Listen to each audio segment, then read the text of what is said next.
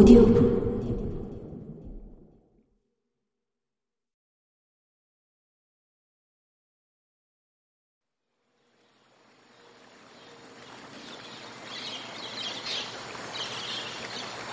그래.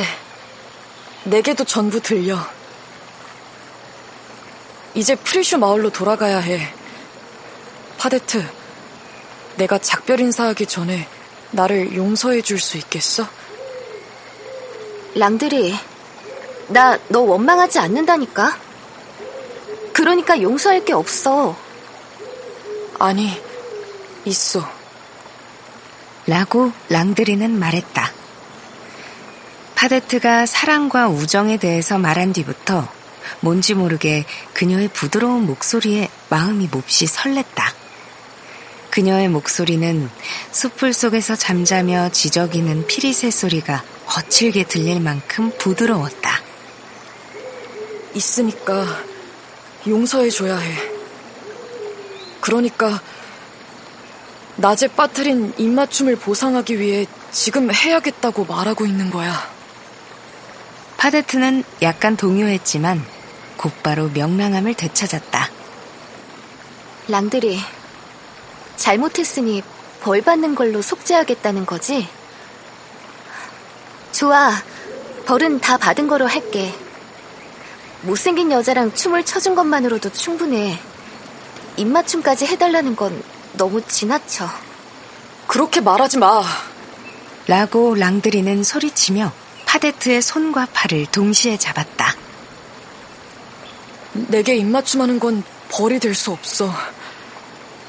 내가 너한테 하는 입맞춤이 너를 괴롭히거나 내키지 않는 게 아닌 한.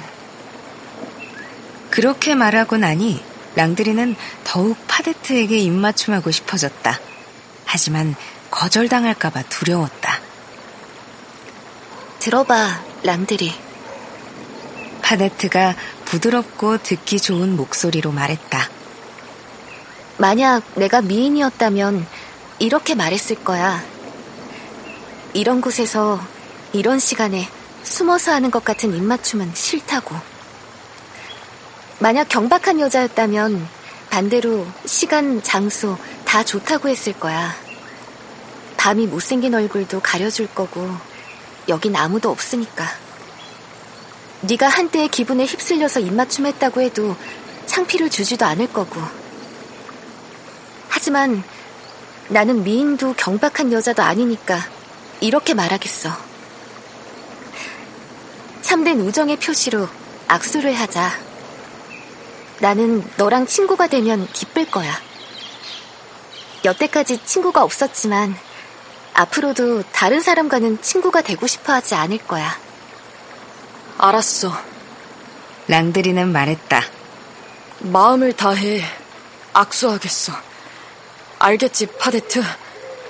나는 내게 가장 참된 우정을 느끼고 있어. 그 우정의 표시로 입맞춤을 할 수 있을 것 같은데. 이 우정의 표시가 싫다고 한다면 아직 내게 뭔가 원망이 있다고 생각할 거야. 이렇게 말하며 랑드리는 갑자기 입맞춤하려 했다. 파데트는 거부했다. 그리고 랑드리가 입맞춤을 계속 고집하자 파데트는 이렇게 말하면서 울기 시작했다. 놔줘, 랑드리. 이렇게 괴롭히지 마. 랑드리는 깜짝 놀라 멈췄다. 또 파데트가 다시 오는 것을 보고 너무 슬펐지만 왠지 화가 나기도 했다. 알았어. 랑드리가 말했다. 내 우정만이 필요하다더니 그것도 진심은 아니었구나. 나보다 더 사이가 좋은 사람이 있어서 나랑은 입맞춤할 수 없는 거지. 그게 아니야, 랑드리. 라고 파데트가 흐느껴 울면서 말했다. 내 얼굴을 보지도 않고 밤에 입맞춤했다가 낮에 나를 다시 만났을 때 싫어할까봐 두려워서 그래. 내가 네 얼굴 본 적이 없니? 참을성이 바닥난 랑드리는 말했다. 지금은 보이지 않는다는 거야? 자, 네 얼굴이 잘 보이게 달빛 쪽으로 와봐. 네가 못생겼는지 어떤지 잘 모르겠지만 난 네 얼굴이 좋아. 너를 좋아하니까. 나한텐 그게 중요해. 그러고 나서 랑드리는 파데트에게 입맞춤했다. 처음에는 완전히 떨렸지만 두 번째에는 꽤 격렬하게 했다. 파데트는 겁이 나서 랑드리를 밀치며 말했다. 아, 이제 됐어, 랑드리. 그만해. 화가 나서 입맞춤하는 사람 같아. 아니면 마들롱을 생각하고 있든지. 진정해.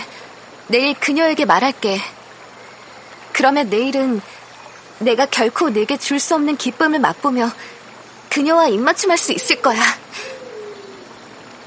이렇게 말한 뒤 파데트는 재빨리 채석장을 빠져나가 날랜 걸음으로 그곳을 떠났다. 랑드리는 마치 넋이 나간 사람 같았다. 그녀의 뒤를 쫓아가고 싶었다. 세 번이나 그렇게 하려 했다가 마음을 고쳐먹고 강 쪽으로 내려갔다.